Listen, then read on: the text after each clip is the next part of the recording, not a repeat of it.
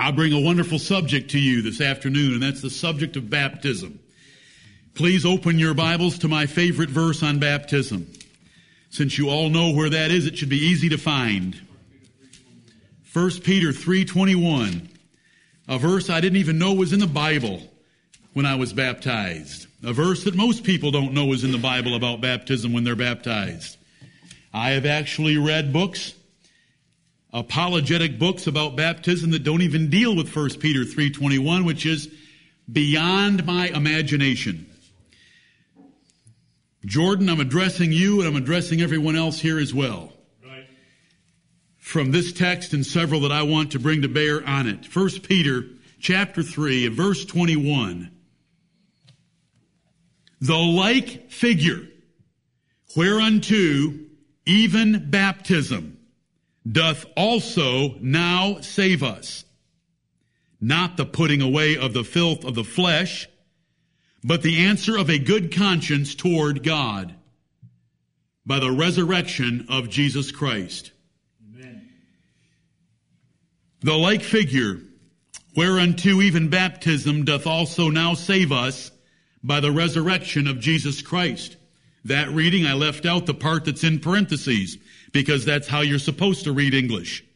The part that's put in parentheses is extra material that, if you don't understand that it's extra material, disrupts the grammatical flow of what's around it.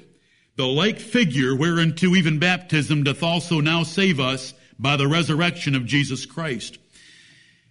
It was 2 years ago, October 2010, when I did a PowerPoint study on a Wednesday evening called Baptism Babel, in which we looked at this verse in great detail, word by word, phrase by phrase, showing verse 20 being the other figure that's at stake, how the other versions that are available today have corrupted this verse three ways. The 3 points of doctrine in 1 Peter 3 are corrupted in the modern translations of the Bible. And this is the most definitive verse in the Bible about baptism. You can find me verses with the word baptize, and you can find me verses with the word water, but you're not going to find a verse like this verse that says so much in one statement about baptism. Let's notice the three things. Baptism is a figure. That means it is a symbolic ordinance that doesn't do things literally because it does them figuratively. It shows a picture of what Jesus Christ did for us. It doesn't save us. It only saves us figuratively because it tells us so. It says the like figure whereunto baptism saves us. Well, if a figure saves you, then it only saves you figuratively. Right. Now, the like figure and the word also that is in the first clause of that verse, the like figure whereunto even baptism doth also. The like, the word like, and the word also means there's two figures at stake and they're like each other. The first figure is in verse 20, and that's the ark. The ark saved Noah and his family literally from water, but the ark saved Noah and his family figuratively by the water, by delivering them from that wicked generation and God's judgment upon them. So that's a figure in verse 20, the ark, in which Noah's 8-member family was saved by God's grace, because Noah found grace in the eyes of the Lord. Then there's another figure, and that's in verse 21, that's baptism. So we have two figures, and they're like each other because it says the like figure. Right. So go figure. How can anybody be confused about this verse? The like figure, whereunto even baptism doth also now save us. So baptism has to be a figure, and baptism is a figure like another figure. So that's established. Okay, we're going to come back in a moment. This may not be the wisest way to do it, but let's go to the next point. The next point is not the putting away of the filth of the flesh. Baptism does not wash away sins, literally. Because it's just told us it was figurative, but now it's being very plain. Not the putting away the filth of the flesh. When the Bible uses the words filth of the flesh, and we're in a context like this, where we're dealing with salvation, we know that it has to do with our sinful nature and all of our sins. The Bible does not put, baptism does not put away our sins, not the putting away of the filth of flesh. We don't get rid of our sins by getting baptized, though so much of the Christian world says so. So the second thing we want to learn is the design of baptism. It is not to wash away our sins. The first thing we learned was the mode of baptism, in that it is a figure. So it needs to show us a figure of something, and it tells us what that figure is on the other side of the parentheses, the resurrection of Jesus Christ. How can we show a figure of the resurrection? By burying a person in water and raising them back up out of the water. Right. So we have the mode of baptism is burial and resurrection from water, because it's a figure of the burial and resurrection of Jesus. Then we have the design of baptism. It's not to put away sin, but it is the answer of a good conscience toward God, which tells us the proper person for baptism. The proper person for baptism has a conscience. The conscience is active, and the conscience is good. It's satisfied, it's happy, it's content, it's rejoicing, because its sins were put away, and it wants to answer God for what God did for it by sending Jesus Christ to die for its sins. It's the answer of a good conscience toward God. Now, the New American Standard Bible, or the New International Version, or the English Standard Version, or any of those perversions that you would like to pick from, they take this verse and say that baptism answers to the figure of the ark. And baptism itself is no longer a figure. And so they take away the mode and the figurative picture of baptism of being a burial and a resurrection. They say, inside the parentheses, baptism does not wash away the dirt of your body, allowing for baptism to continue to wash away your sins, because that's what they believe. Then they say, baptism is the request for a good conscience, instead of the answer of a good conscience. Now, wait a minute. In one verse, and this is one of the ones they haven't deleted from the Bible. This is not one of the 50 verses they've deleted out of the New Testament. This is not one of the verses where the 200 verses where they've taken a major portion of a verse and deleted it. This is a verse that they left intact, except for three little changes. And the three little changes change all 3 points of doctrine in the verse. Baptism is no longer a figure. So we can do it any way we want. We can pour, we can sprinkle, we can rub, we can immerse. It's no longer a figure. It's just the application of water. It doesn't wash away the dirt of the body, but we can still believe it washes away sins. And it is the request for a good conscience. So we can take little Johnny, who's 8 days old, and have him aspersed, immersed, effused, or rubbed with the form of a cross and a thumb on his forehead, because we're asking that he has a good conscience someday. It's the request for a good conscience. Is that unbelievable? This is why we're King James Baptists. Right, right. And you know why I praise God for being a King James Baptist? Because God got Baptist, the King James Bible, from a Baptist-hating king. Amen. That is good stuff. King James hated Baptists. He killed Baptists and he imprisoned Baptists. But God doesn't care. He still got us his word by the power of a king for a nation that had lots of Baptists in it. And we're thankful for that. The Baptists he killed are known by name, date, place, time, crime, and the ones he imprisoned. He knew that killing them wasn't very good for politics, so eventually during his reign he imprisoned them rather than kill them. But I rejoice in God, because I don't trust King James for my Bible. I don't trust the translators that King James brought together for my Bible. I trust the God that brought the Bible together for me. Amen. And I believe you do as well. The Old Testament was brought together by the scribes and Pharisees and lawyers of the Old Testament church. And we wouldn't want to say that all of them were exactly living the most virtuous lives either, but God used them for the preservation of his scriptures. Right. And I thank God for the preservation of this verse right here. When it says the like figure, that means there has to be two figures and they're like each other, which means baptism has to be a figure. So there is some picture that baptism represents, and it tells us in the verse that it's a picture of resurrection. And only Baptists have a resurrection form of baptism. So there's the mode. And it doesn't put away the filth of the flesh. There is no saving efficacy in the waters of baptism.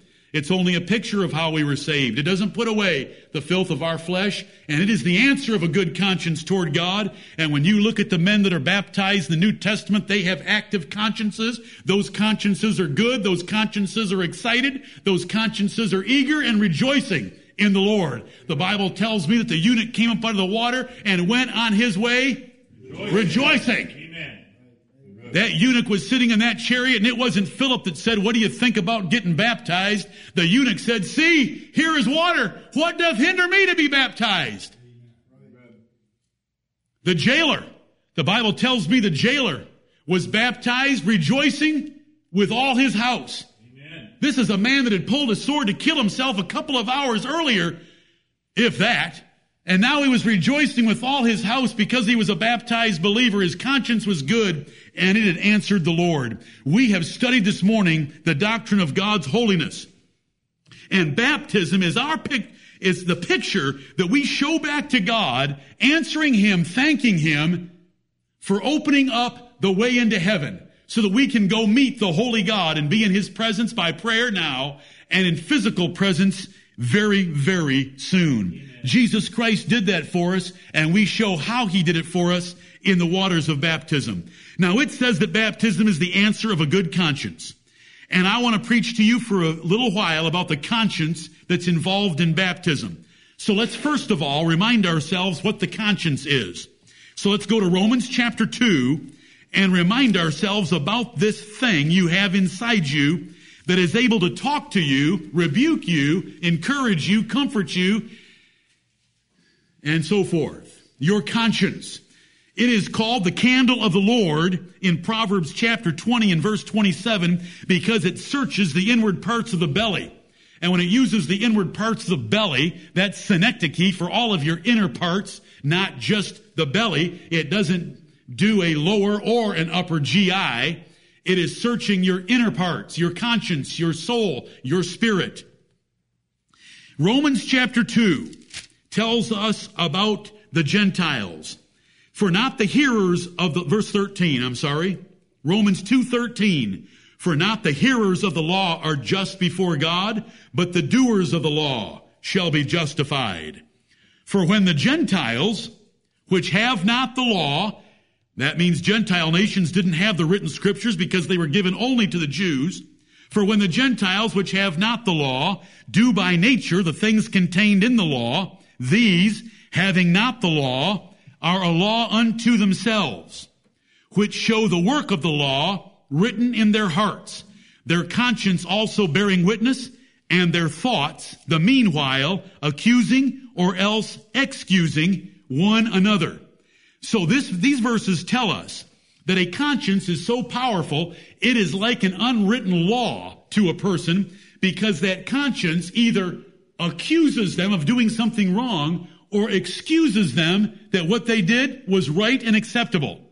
So a conscience is an internal apparatus we have that searches our inner parts and whispers to us or yells to us at times or beats us and chases us at times that what we did was wrong. An example of it in work is found at work is found in John chapter 8. The woman taken in adultery. You know the story well. Jesus Christ stoops over and writes on the ground and said, "He that is without sin among you, let him first cast a stone at her." They brought this woman that they said was taken in the very act of adultery. They reminded him that Moses' law commanded them that she should be stoned. And they asked him, "What do you think?" Tempting him. They had absolutely no ambition for righteousness. They did not love the law of God. They did not care about the righteousness of God, nor this woman. All they wanted was to capture Jesus Christ by saying something contrary to either Rome or to the Jews' religion, and they would have used it against him.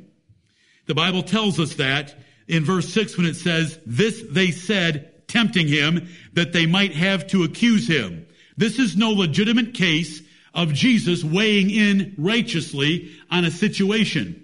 He just turns the tables on them and takes the upper hand as he always did with his enemies.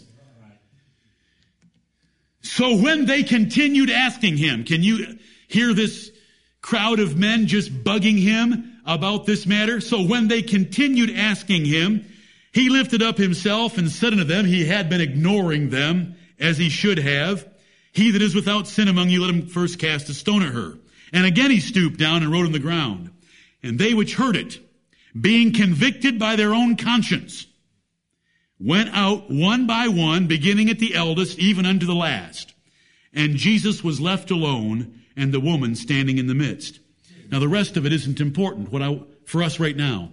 What I wanted for you is that there's a conscience that Jesus said, if you don't have any sin, then throw a stone at her, because they had said she needs to be stoned. But their conscience convicted them. I have lots of sin. In the presence of Jesus Christ, your conscience works better than ordinary. Right. That's why it worked better for Isaiah in Isaiah chapter 6. Right. Why wasn't he worried about his speech before he had the vision? Because it's in the presence of God that shines a light upon all your imperfections. Yes. His glory and his holiness exposes all of your filthy defilement.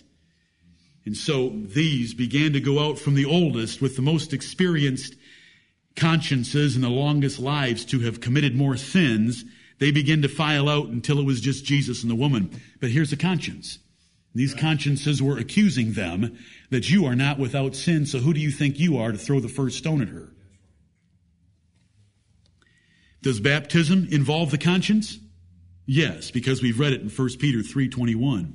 But let's look at Acts chapter 8 and see if we can't see it hidden there in the verse. Acts chapter 8 and verse 37. We're thankful to be Baptists. We're not ashamed to be Baptists. Amen. We're ashamed of most Baptist denominations, and we're ashamed of most Baptist churches because they've departed from the apostolic faith and they no longer earnestly contend for the faith once delivered to the saints. But we're thankful to be Baptists like John was a Baptist and Jesus was a Baptist. And these are things I've said to you many times before. And we know that Jesus was a Baptist because what do you call someone who's baptized by a Baptist preacher? A Baptist. Mary was a Baptist. Mary wasn't a Catholic. She never met a pope. Mary had to be saved as much as anyone, and she said so in Luke chapter 2. "My heart rejoices in God my Savior," Mary said. She was a Baptist because she was baptized by a Baptist preacher. John the Baptist is what Jesus called him, and so we're thankful to be called Baptist. We understand what the Greeks know the word to mean, and that means to immerse, dip, submerge in water. If you want me to prove that to you, I'll prove it this simply. Greeks should know the Greek language better than Americans in Catholic or Catholic-like cemeteries who pretend to be learning the Greek language. If you want to watch a Greek baptism, go to a Google search box and type in Greek Orthodox baptism. And you will find the people that own the Greek language explaining to you by their actions what they believe that the Greek word baptizo means. Because they're taking their little babies and dipping them 3 times underwater. Oh yes. Their little baptismal font's big enough to get a baby in the name of the Father, in the name of the Son, in the name of the Holy Ghost. They know that the word means to dip, submerge, immerse. There's no question until you create a heresy and then try to defend it with the Bible. Men have invented heresies and then tried to defend them with the Bible, so they try to get rid of the ordinary, natural, basic meaning of the word baptizo and the word baptism. Baptizo is just a transliterated word coming into English from that Greek word. But all we have to do is read through the Bible and we know what the mode is. But my subject isn't the mode this morning because I want to preach to you about the conscience of baptism. We know that the mode was immersion because both the baptizer and the baptized both would go down into the water. We know that the mode is immersion because in Romans 6 and Colossians 2, baptism is called a burial. And there's no burial by rubbing a little on the forehead, sprinkling, or pouring. We know that John baptized in Anan near to Salem because there was much water there. In John 3:23, which tells us the mode was immersion. Why would he need much water there? Why did the eunuch say, "See, here is water," and he didn't hold up his canteen? He pointed to an oasis in the middle of the desert. If he had been a Presbyterian, Episcopalian, Methodist, Lutheran, or Catholic, he would have just held up his canteen and said, "See, here is water. What doth hinder me to be baptized?" And Paul could have rubbed a little bit in his forehead. Baptism is immersion. Right. It's only been immersion. It's always immersion. It's scripturally immersion. The Greeks know it to be immersion. And they still defend it as immersion. But that's not our subject. But for some reason, I love immersion. Amen. Because it is the figure of Jesus Christ's resurrection. Right. And because in the ordinary course of things, I'm going to be buried soon. But I know that Jesus Christ is coming back to resurrect me from the dead. That's right. And so I'm telling the Lord, I believe that you were buried and rose again for me by me being buried and resurrected from water. I believe that you're going to raise me from the dead even if my body is buried, and I'm going to bury my old man to walk in a new life. Amen. That is three pictures of burial and resurrection that you can only get in a Baptist baptism. Amen. There's no picture in sprinkling and rubbing on the forehead in the form of a cross. What paganism? They got that from the Hindus. Why do you think they do the forehead? Anybody want to know? Anybody want to wager a guess as to why they put ashes on their forehead during Lent? That's the center of their demonic powers from the Hindu religion. Remember? What do Hindus have there? Oh, yeah. Just go look it up. Just go read a little bit about it. But don't read very much because it's not profitable for your soul. Right. If you want to read the stuff that I've already called out about it, go look for the picture of the Catholic with ashes on the forehead on our website and see what it has to say explaining about that. It's amazing what happens when you make one false assumption about baptism, right, that it saves. That's where it all started. We're talking about the conscience, though, so I've got to return to our subject. Acts 8:37. Let's get verse 36. And as they went on their way, bouncing along in their chariot, Acts 8:36, they came unto a certain water. And the eunuch said, "See, here is water. What doth hinder me to be baptized?" I just love this exchange. You should love it. Amen. Rejoice with me. And Philip said, "If thou believest with all thine heart, thou mayest." Now, if you're believing something with all your heart, is your conscience unengaged, partially engaged, or fully engaged? If you're believing with all your heart, your conscience is fully engaged. So though the word conscience is not in the verse, we know the conscience is involved because if the conscience was accusing you, you wouldn't be believing with all your heart. You would only be believing with part of your heart because the other part of your heart would be under the sway of your conscience telling you that what you're doing was not right. So it's implied there and it's understood. And he answered, the eunuch answered and said, "I believe that Jesus Christ is the Son of God." Now, how do they get this second occurrence of conscience out of the Bible? This, "if thou believest with all thine heart." Since 95% of those that call themselves Christians baptize by aspersion, effusion, or rubbing, how do they get rid of this verse that says you have to be a believer? They just get rid of the verse. Acts 8:37 isn't in those versions I mentioned. Then somebody wants to say that we're fighting straw man. That's no straw man. That's a corrupted Bible. Right. And it's not just one corrupted Bible. They're all corrupted against the King James Bible. This King James Bible has borne fruit for 400 years of those who have been baptized in the name of the Lord Jesus Christ. Jordan, they just get rid of that verse. It's just cut right out of it. After the three changes in 1 Peter 3:21. How does baptism involve the conscience? A person hears the gospel. The gospel is, "For all have sinned and come short of the glory of God." That's the gospel.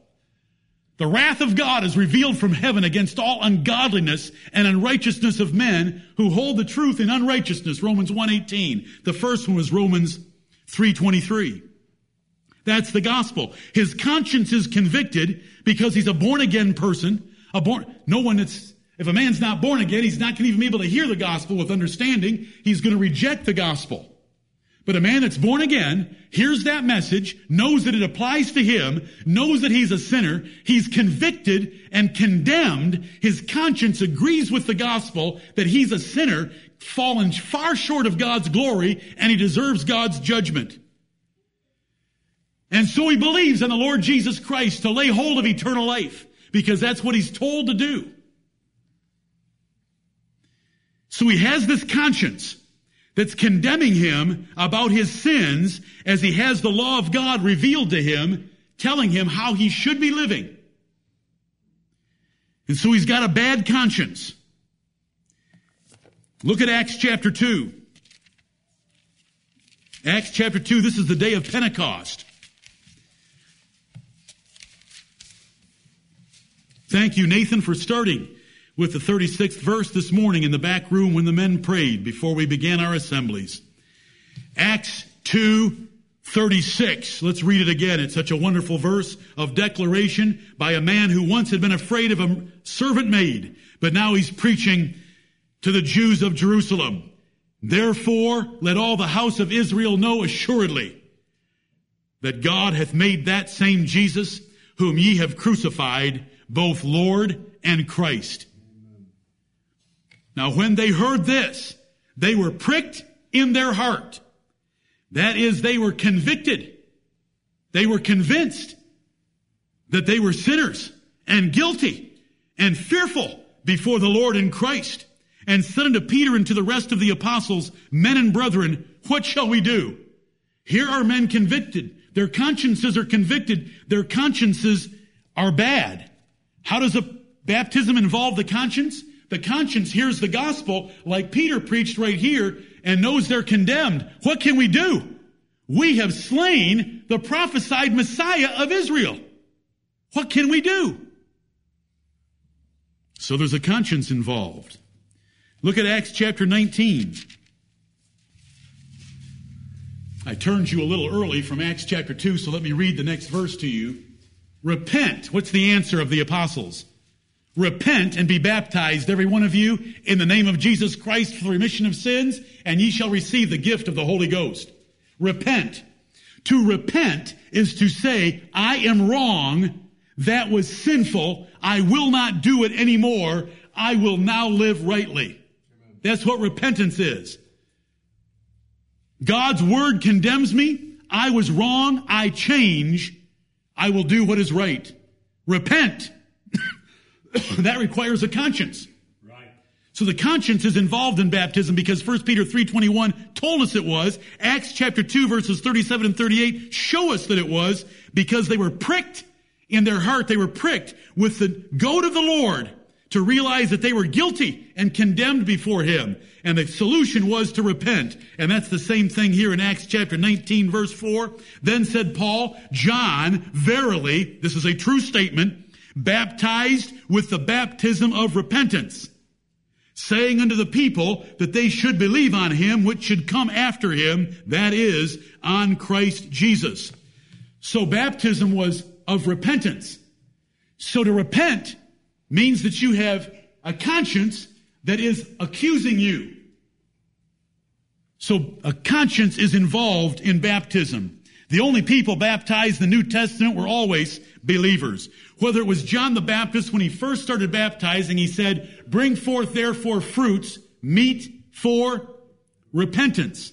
Right. And the verse that I just read explained John's ministry, that when they repented, they were also to believe on him which should come after John, that is, on Christ Jesus. He that believeth and is baptized shall be saved, is what Mark 16:16 tells us. And throughout the whole New Testament, they believed and were baptized. They believed and were baptized. What doth hinder me to be baptized? Believe with all thine heart, and thou mayest. Believe and be baptized, and that is why it's called believer's baptism in most circles of Baptist churches. The conscience is definitely involved in baptism. It's involved in the conviction and the repentance and the believing. that leads to baptism. Does a baby have a conscience? No. A child does not have any active conscience at birth. You cannot reason with them or make them feel good or evil, accuse or excuse themselves. They don't have any thought of any of that. They are entirely unmitigated, 100%, absolutely selfish. They have no regard for God or man. They're an infant. Child doesn't have any active conscience. It doesn't even know it's dirtying itself for a couple of years. A child doesn't even know it's naked till it's near 5 years old, contrary to adults. I want you to remember in the Garden of Eden, as soon as Adam and Eve took a bite of that fruit, what'd they know? They were naked. A sin nature in this world, in our bodies, results in immediate comprehension of nakedness. A child will not start to hide itself until it approaches the age of 5 years. I don't care if yours was early or later. I'm using a generalization. Right. And if you need help on that word, I'll help you afterwards. Exceptions just prove that I'm right. A general rule is proven by exceptions. That's why they're called exceptions. A child ordinarily left to himself will run around in its diaper, will pull its diaper off, will fiddle with itself, will whatever, because it doesn't have a conscience about nakedness. Right. The Lord sowed fig leaves for Adam and Eve. The Bible tells us that children from the age of 0 to 5 are in a separate category by themselves, which the men reviewed with me on Wednesday night from Leviticus chapter 27, verses 5 and 6. So as we ask the question, does an infant have a conscience? No, they don't. We know that. We watch them. We see that. They don't have a conscience. That shame that Adam and Eve immediately had, they don't get until later. And then from 4, 5, 6, whatever, depending on the habits in your home, they all of a sudden are very conscious, and the door gets slammed, the door gets locked. Don't come in! What in the world happened? They were running through the house naked last week. What happened? Well, this thing is starting to get active. You know, and the world takes it away, and they take their clothes off again as they get older. It's disgusting and sick. I hope every girl in here heard me this morning. If she ever wants to be beautiful, I told her how to do it. I prayed for exactly what I told you about when I was 17 years old in the Lord's Center. I wish you could have all met the little girl that the Lord sent me for my wife. She should have been praying as hard that the Lord would send her a prince.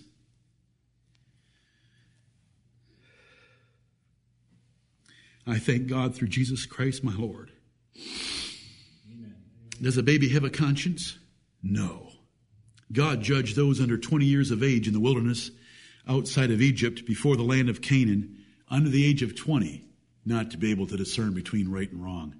Now, that was a different set of circumstances, but it's there in the Bible, and that's how the Lord worded it. It's in Deuteronomy chapter 1 and verse 39 that under the age of 20 they did not know the difference between right and wrong when it came to the land of Canaan. But these are examples the Bible gives us that infants don't have a conscience. And yet, why do so many so-called Christians baptize babies? It's very simple, and I've taught you this so many times, but do you know why I'm repeating myself? Because Peter said, as long as he is in this tabernacle, he will not cease to remind you of the things that you're already established in, because I never, ever want this church to forget that we are Baptists, because the Bible requires us to be Baptists. Amen. Where did 95% of Christians out of 2.1 billion Christians, only 100 million baptized the right way? And most of them are in false doctrine. But 95%, near 2 billion out of 2.1 billion, baptized the wrong way. How did it all get started? They made a false assumption. Baptism saves.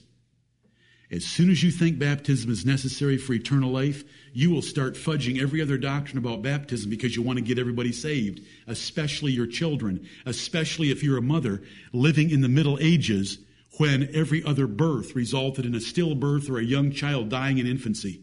Do you know how you take care of that? Infant baptism.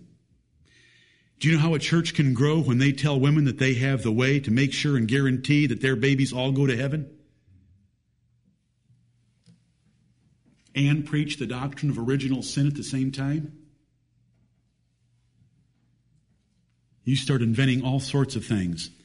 The Catholics, the Lutherans, the Episcopalians, the Methodists, and the Presbyterians, those last four denominations, all which came out of the Church of Rome, they all cover it by baptizing babies. Those like the Church of Christ and others and Pentecostals and Charismatics, some of them, that believe that baptism is for the remission of sins, literally and actually, they come up with the age of accountability. So that's how they get their mommy's babies into heaven. Oh, don't worry, mother. Everything's going to be okay. Little Johnny was only 3 years old. They automatically go to heaven till they're 12. Don't give another thought. You can know that little Johnny's playing with his tricycle in heaven. And so the pastor comforts some woman at a funeral for a 3-year-old child that drowned in a swimming pool. You know, that pastor doesn't dare preach the truth from Romans chapter 5. That little child is held 100% accountable for Adam eating the fruit off the tree of the knowledge of good and evil. And because he doesn't know how to preach that half of Romans chapter 5, he can't ever fully appreciate the other half of Romans chapter 5, that the second Adam came for us and obeyed for us, and that righteousness is applied to us regardless or without our obedience, because we're the elect of God. Now, you can't lay any claim to it without your obedience. Just like your sins prove that you're a sinner from Adam and you're guilty of Adam's sin. Why do they do it? Because they make the assumption that baptism saves, thus needing to gather in all infants that might die in their infancy, and since we want to get them to heaven, then we baptize them. After they make that first lie, then they have to make a second lie that baptism is necessary as the condition for the covenant of grace. That baptism is a covenantal sign like circumcision was in the Old Testament. They just make that assumption. Boom. Circumcision, Old Testament. Baptism, New Testament. Same thing. Circumcision to 8 days old. Baptism, get them while they're young. Well, you know, it falls down on several points, but that's a document on our website, which I don't have time to cover right now. But they only did little boys in the Old Testament, but they sure like to do little girls in the Catholic, Presbyterian, Lutheran, Episcopalian, and Methodist churches. And nowhere does the Bible ever make that connection between the two. It is not a sign of the covenant. It is a picture of what Jesus Christ did for us, and it is the answer of a good conscience toward God. Amen. After they've made those first two lies, they come up with the third one, that every household baptism in the New Testament had a whole nursery full of babies. Can't you see that?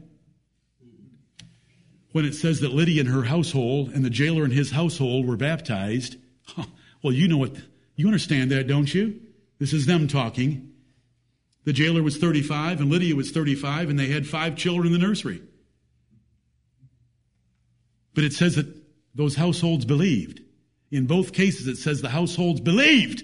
Right. Because believers' baptism, consistent with the rest of the New Testament, is also borne out in household baptisms, because if you read about the household baptism, the household was also believing.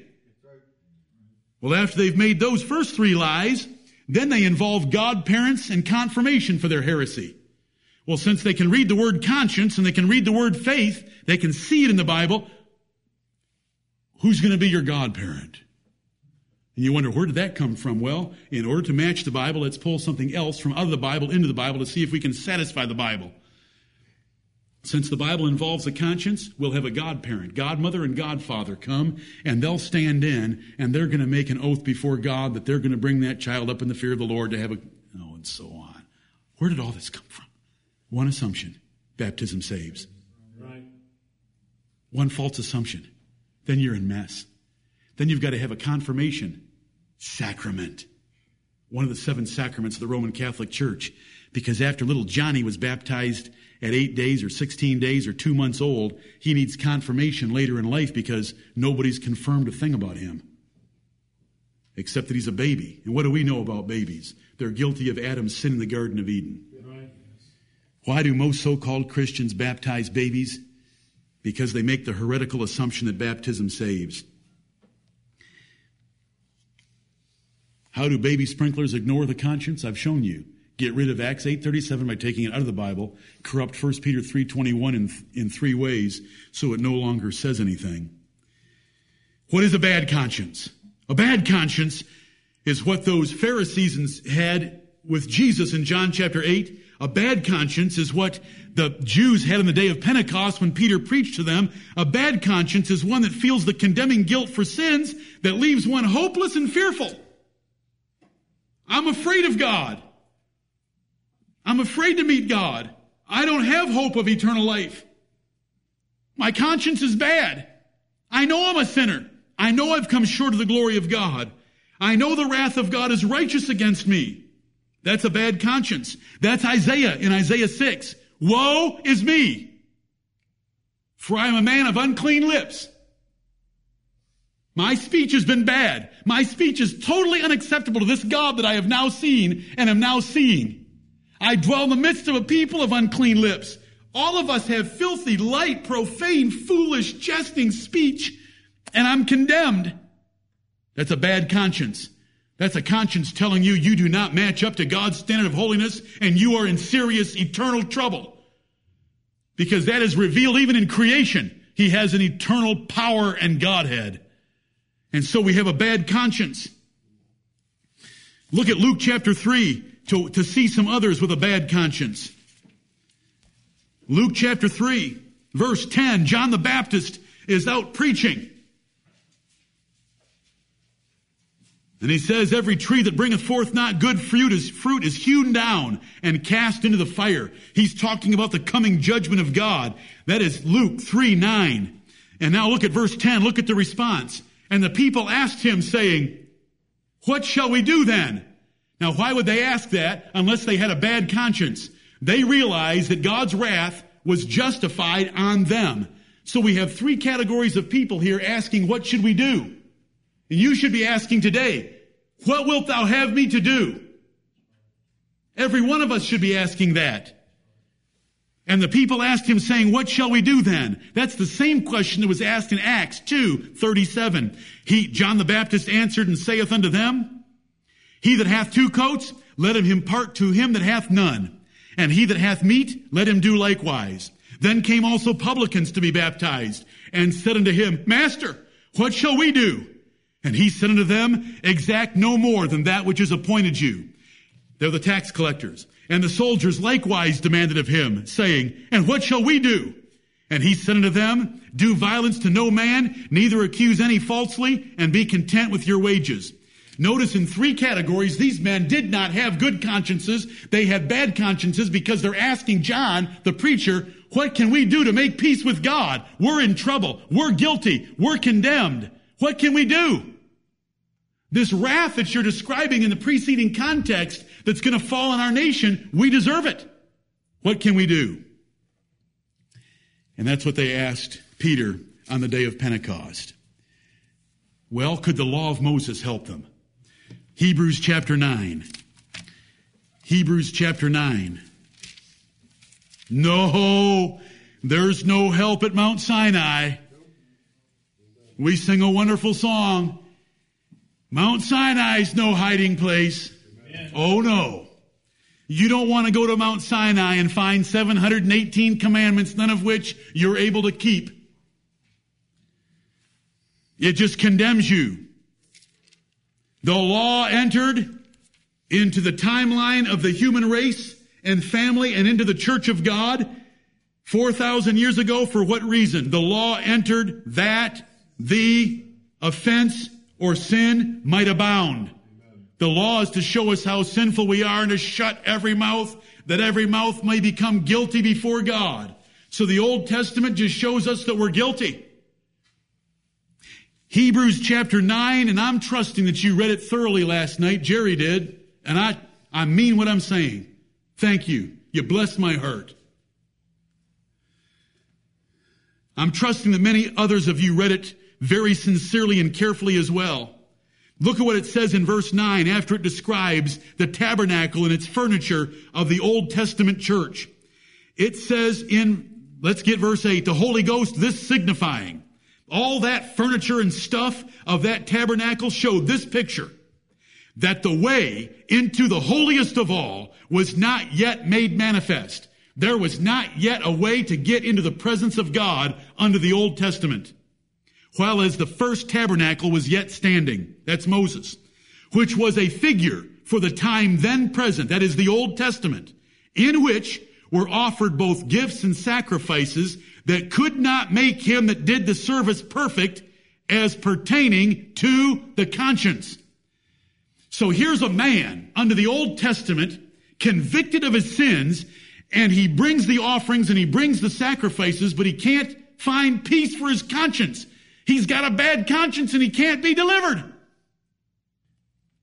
Because those things he was doing, verse 10, only stood in meats and drinks and divers washings and carnal ordinances imposed on them until the time of Reformation. They had to keep going through all these sacrifices and washings and stuff because they were never clean. They were never pure. They were never holy. They were never fit for God.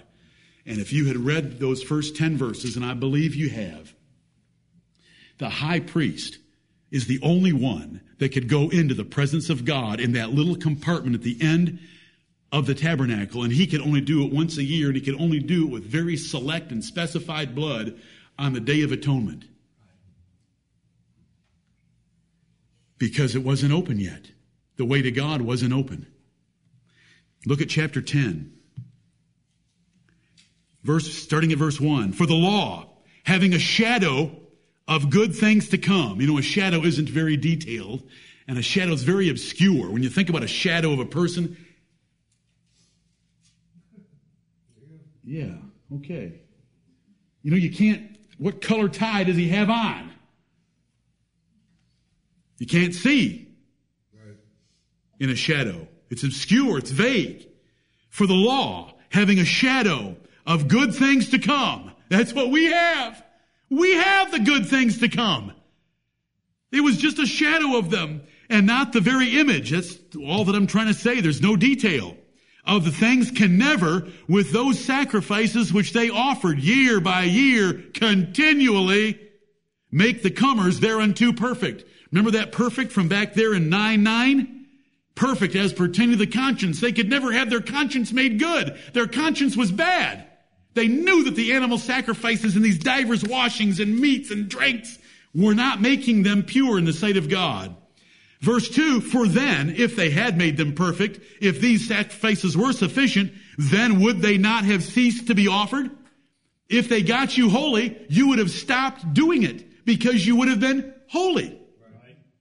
Because that the worshipers once purged should have had no more conscience of sins. It never took away their sins. But in those sacrifices there is a remembrance again made of sins every year.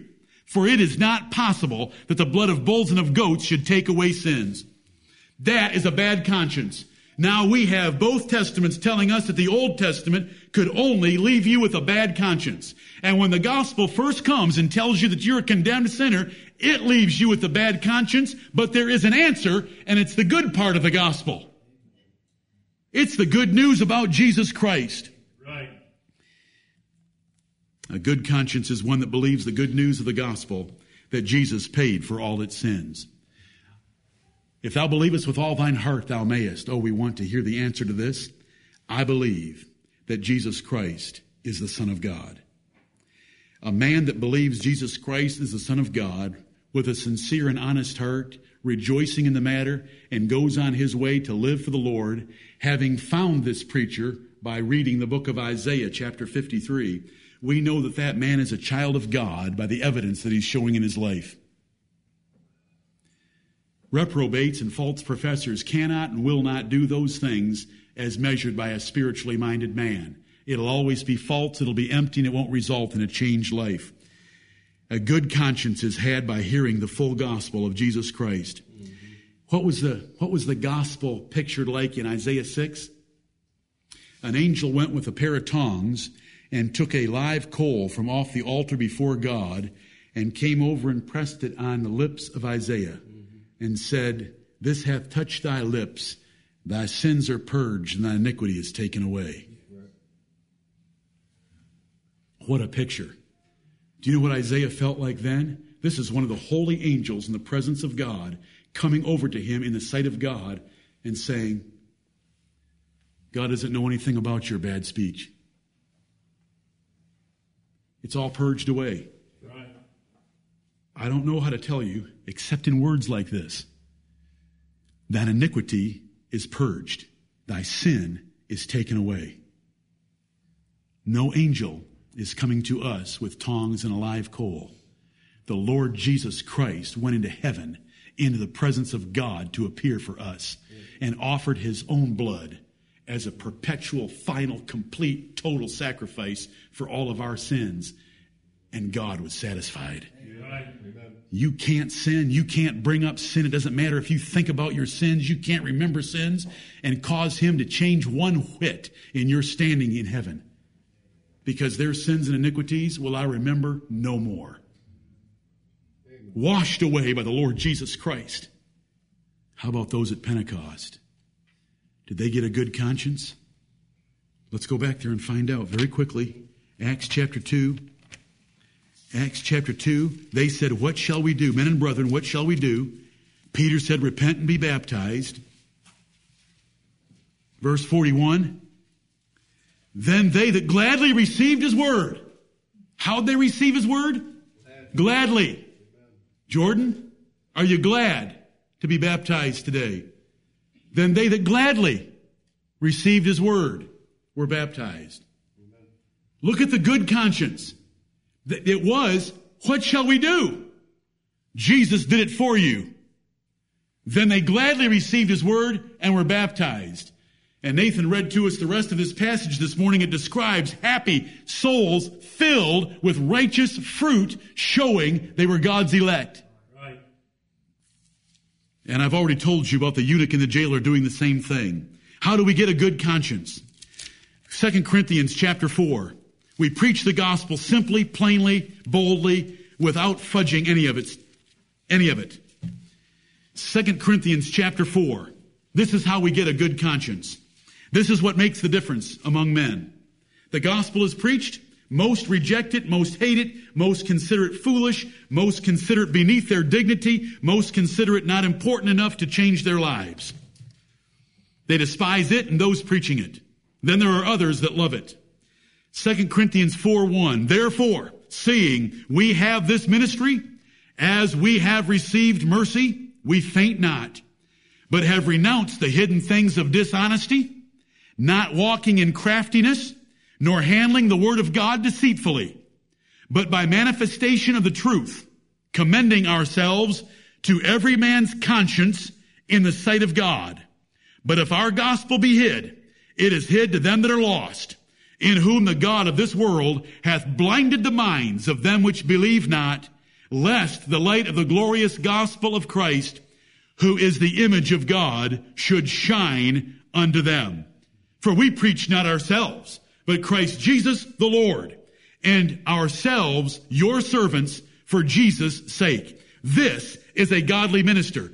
This minister is not dishonest in verse 2.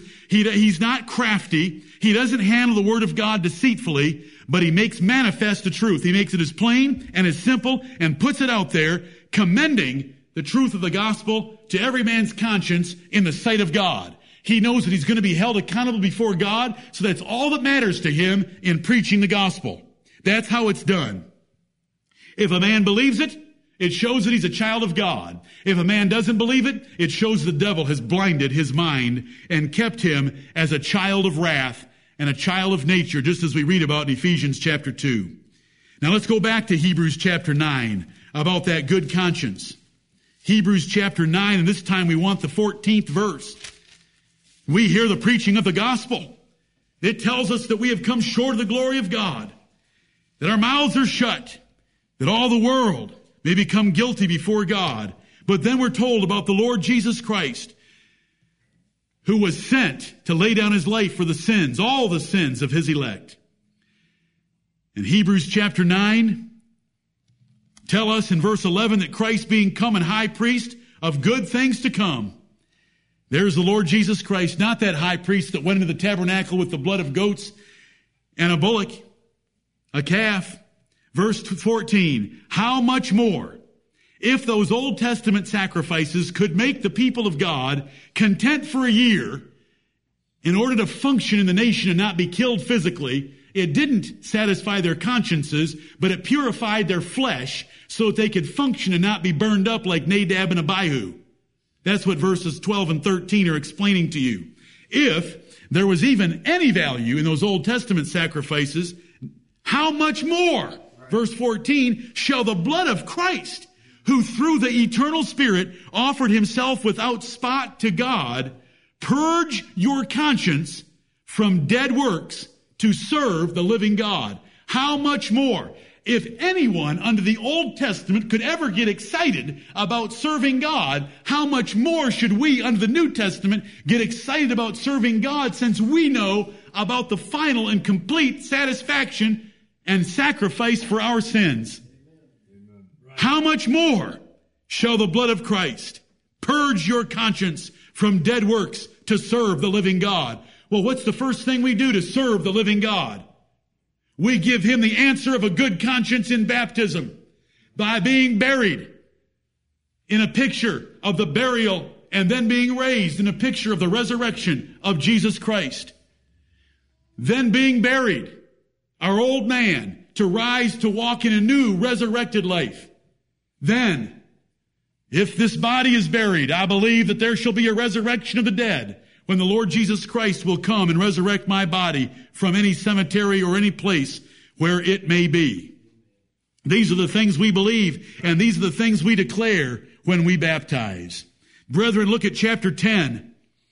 My favorite passage next to 1 Peter 3:21.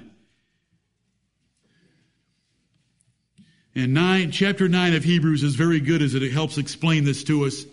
As I hope you can see in verse 9, their conscience could not be made perfect. Verse 14, it's better than perfect. It's purged. But look at 10, verse 19. Oh, time is short, so I can't explain and preach to you all of the first 18 verses. But I read the first 4 to you in Hebrews chapter 10, that those sacrifices just made a remembrance of sins every year. And so God said, I don't like animal sacrifices. This is what verses 5 through 18 teach. I don't like animal sacrifices, and I don't like the covenant I made with Israel. So there's going to be a new sacrifice and a new covenant. The new sacrifice is, I'm going to send my son with a body. A body hast thou prepared me, is what verse 5 tells us. And verse 10 speaks of it. And I'm going to read to you verses 10 through 14. By the which will, and this will is God's will, of how he arranged salvation, by the which will we are sanctified through the offering of the body of Jesus Christ once for all. There is no more offering of it. Do you know what that word sanctified means? To make you holy. By the which will we are made holy through the offering of the body of Jesus Christ once for all. And every priest standeth, these are the Old Testament priests, every priest standeth daily, ministering and offering oftentimes the same sacrifices which can never take away sins. But this man, the Lord Jesus, after he had offered one sacrifice for sins forever, sat down on the right hand of God, because his work was finished. He said it is finished, and he sat down because it was finished, from henceforth expecting till his enemies be made his footstool. For by one offering he hath perfected forever them that are sanctified. Those sanctified ones from verse 10 are perfected forever. In verse 14, this is just fabulous news. This is the gospel. The holy God of heaven, as holy as he is, there is none holy as the Lord. His holiness cannot look upon a sinner. We're all sinners, but it was paid once for all by Jesus Christ. So that we can now read in verse 19, having therefore, because of 9 and 10, chapters 9 and 10, having therefore, brethren, boldness to enter into the what? The holy place? No, the holiest. That's the holy of holies. We have boldness to enter into the holiest by the blood of Jesus. By a new and living way, which he hath consecrated for us through the veil. That is to say, his flesh. There was a veil that kept men from God. And that's because of our sinfulness and his holiness. But there's a new way. It wasn't the Old Testament way of animal sacrifices. It's a new way of the Son of God. It's a living way. Those sacrifices killed animals. What can a dead animal do for you? What can a dead high priest do for you? This high priest lives forever to make intercession for your soul. And he'll save you to the uttermost because he ever liveth to make that intercession. It's a new and living way which he hath consecrated for us. It is a holy, consecrated, acceptable, spiritual, moral, religious, right way straight into the presence of God. It's been consecrated. You can't consecrate it. I can't consecrate it for you. The Pope of Rome can't add to it. It is all by the Lord Jesus Christ. Amen. Right there, consecrated for us. And how did he do it? That is to say, his flesh is the new and living way. We have a man in Christ. The man Christ Jesus is in heaven. He's the mediator between God and men. And having an high priest over the house of God, that's the Lord Jesus Christ. He's the only priest you'll ever need. Let us draw near. Jordan, Shane, everyone in this assembly, and everyone hearing my voice, let us draw near to this great God, this holy God, with a true heart, in full assurance of faith. Believe these things. They're absolutely true. They're absolutely certain. Let us draw near with a true heart in full assurance of faith, having our hearts sprinkled from an evil conscience. How are our hearts sprinkled from an evil conscience? How did my bad heart, knowing that I was condemned and guilty, get sprinkled so that it's no longer bad? It's no longer an evil conscience. It no longer thinks of me as being evil.